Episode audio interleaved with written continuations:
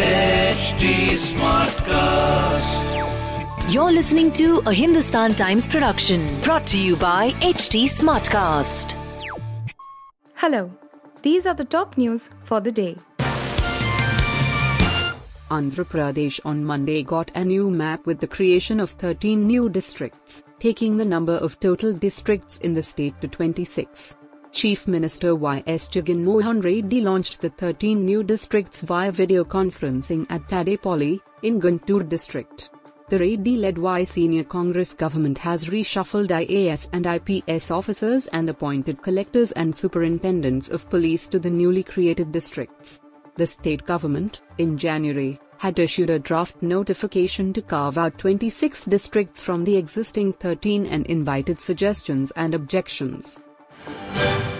In a hearing that stretched for nearly an hour amid appeals against the cancellation of bail to Union Minister Ajay Mishra's son, Ashish, in Uttar Pradesh farmers killing case, the Supreme Court was on Monday told by the state government that while the alleged offences are serious, the accused is not at flight risk. The Supreme Court has reserved the order in the case for now.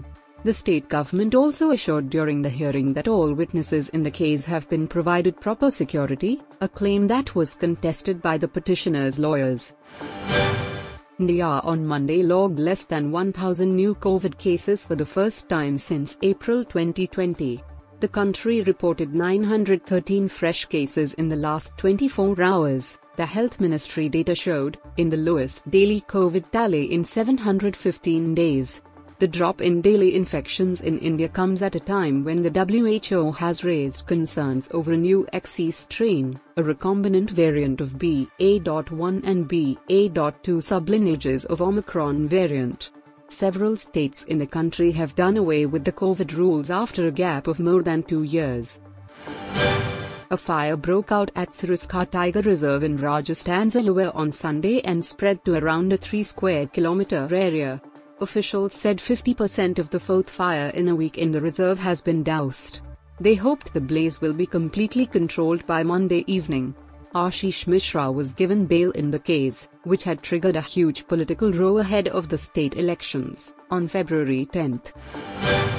Actor Amitabh Bachchan has hinted at reviving his weekly meetings with fans on Sundays at the gate of his Mumbai home, Jalsa. Taking to his blog, Amitabh added that even if the meet starts again, it will be done following precautions.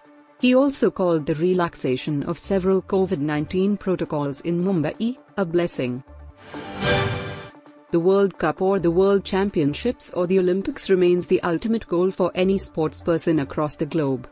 And subsequently, a World Cup or Olympic mission remains the toughest moment in the lives of athletes.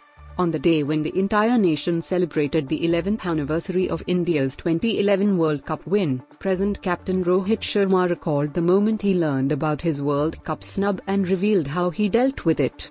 Recalling the moment during his conversation on Dream 11 with young Indian batter Jemimah Rodrigues, who was dropped from India's 2022 Women's World Cup squad earlier this year, Rohit said that he had no one to talk to about this when he came to know about the team announcement and was left thinking by himself at his room on what went wrong.